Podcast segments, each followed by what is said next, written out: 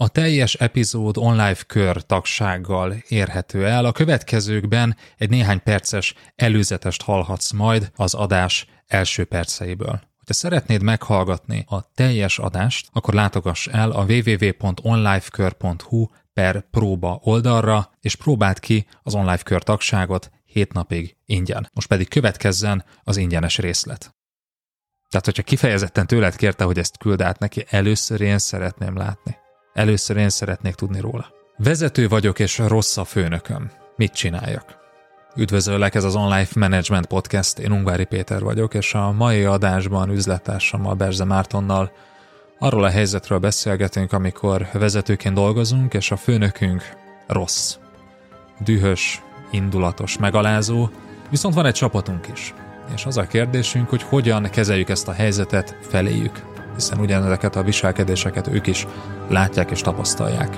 Mi a feladatunk ebben a helyzetben, hogyan tudunk megfelelni ennek a kihívásnak? Tarts velünk! Az Online Karrier Podcast első epizódjaiban a főnökkezelés három vastörvényéről beszélgettünk, majd megosztottunk egy útmutatót ahhoz, hogy hogyan kezeld a rossz főnököt, a leghírhettebb rossz főnököt, aki a dühös és megalázó főnök.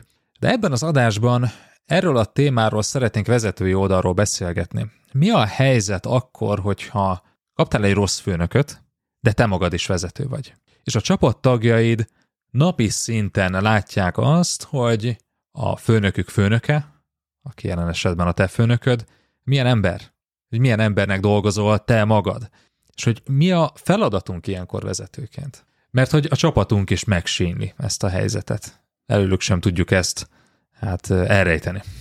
Hát nem csak, hogy elrejteni, ez nekik messze ijesztőbb, félelmetesebb egy ilyen helyzet. Ugye ők valószínűleg a főnöknek a legrosszabb oldalát látják, tehát a legdurvább túlkapásokat látják, és ráadásul két szinten lentebbről, tehát rendkívül megfélelmítő egyébként egy ilyen helyzet. Úgyhogy muszájról beszélnünk, hogy mit csináljunk. Tehát, hogy hogyan kezeljük mi vezetőként azt, amikor egy ilyen rossz főnököt sodort mellénk az élet. Mennyire vonjuk be a csapatunkat, bevonjuk-e őket egyáltalán? Ha igen, akkor hogyan? vagy nem tudom, húzzunk köréjük egy ilyen védrendszert, tehát próbáljuk őket valahogy megvédeni, elszigetelni ettől a rossz vezetőtől, vagy ellenkezőleg, ugye ez, erről is sok ajánlást olvasunk, hogy hát ilyenkor nekünk a főnökünket kell megvédenünk, tehát ugye döntsd el, hogy, hogy hova állsz ebben a játékban. Úgyhogy sok itt a kérdés, és ebben az adásban igyekszünk elmondani, meg lehet, hogy a következőben igyekszünk elmondani, hogy hogyan kezel. Tehát egyfajta ilyen útmutatást arra, hogy a rossz főnököt hogyan kezeld vezetőként. És hát itt rögtön az elején azért legyen egy kis ismétlés azoknak, akik az Online Karrier Podcastnak ezt a vonatkozó adását már hallották. Mert hogy itt is igaz a főnökkezelés három vas törvénye. Tehát az a három törvény, amit abban az adás sorozatban megosztottunk veletek, itt is igaz. Az első, hogy a főnököddel való kapcsolat a legfontosabb munkahelyi kapcsolatod. Tehát ezt a dilemmát itt sem tudod majd elkerülni. Valahogyan ezzel a helyzettel foglalkoznunk kell. Még jó, hogy foglalkozni kell, különben nem lenne podcast adás. Így van. Hát. Hogyha ez nem lenne kihívás, akkor minek készítenénk róla adást, akkor minek hoznátok elénk ezeket a kérdéseket. És a második dilemmánk az, hogy nem tudjuk megváltoztatni a főnökünket. Így van, és ez nem csak a saját kapcsolatunkra igaz, tehát a köztünk és a főnökünk közötti viszonyra igaz, hanem a főnököd és a csapatod közötti kapcsolatra ugyanúgy igaz. Tehát, hogyha veled kiabál, akkor nem igazán fogsz tudni mit kezdeni azzal, hogy, hogy a csapattagéddal meg ne kiabáljon. Tehát, hogy velük szemben meg ő legyen maga a butha, a korporét butha, a földre szállt ürelem. Így van. És a harmadik ajánlásunk, a harmadik törvény az, hogy ne menedzseld a főnöködet, menedzseld magadat. És az nem. Isten is megsegít. Így van, remélhetőleg. Nem a főnökünkkel foglalkozunk ebben az esetben sem. Nem azt nézzük, hogy neki hogyan tudnánk visszajelzést adni, hogy neki mit írjunk a 360 fokos értékelésbe, amiből észbe kap és látja, hogy oké, okay, ha velünk kiabál is elviseljük, de nem látja, hogy ennek milyen hatása van a csapatunkra nézve. Annyi 20 ezeresünk lenne, mint hányszor tréningen megkaptuk azt a kérdést, hogy na és akkor ebben a modellben adhatok visszajelzést a főnökömnek, ugye?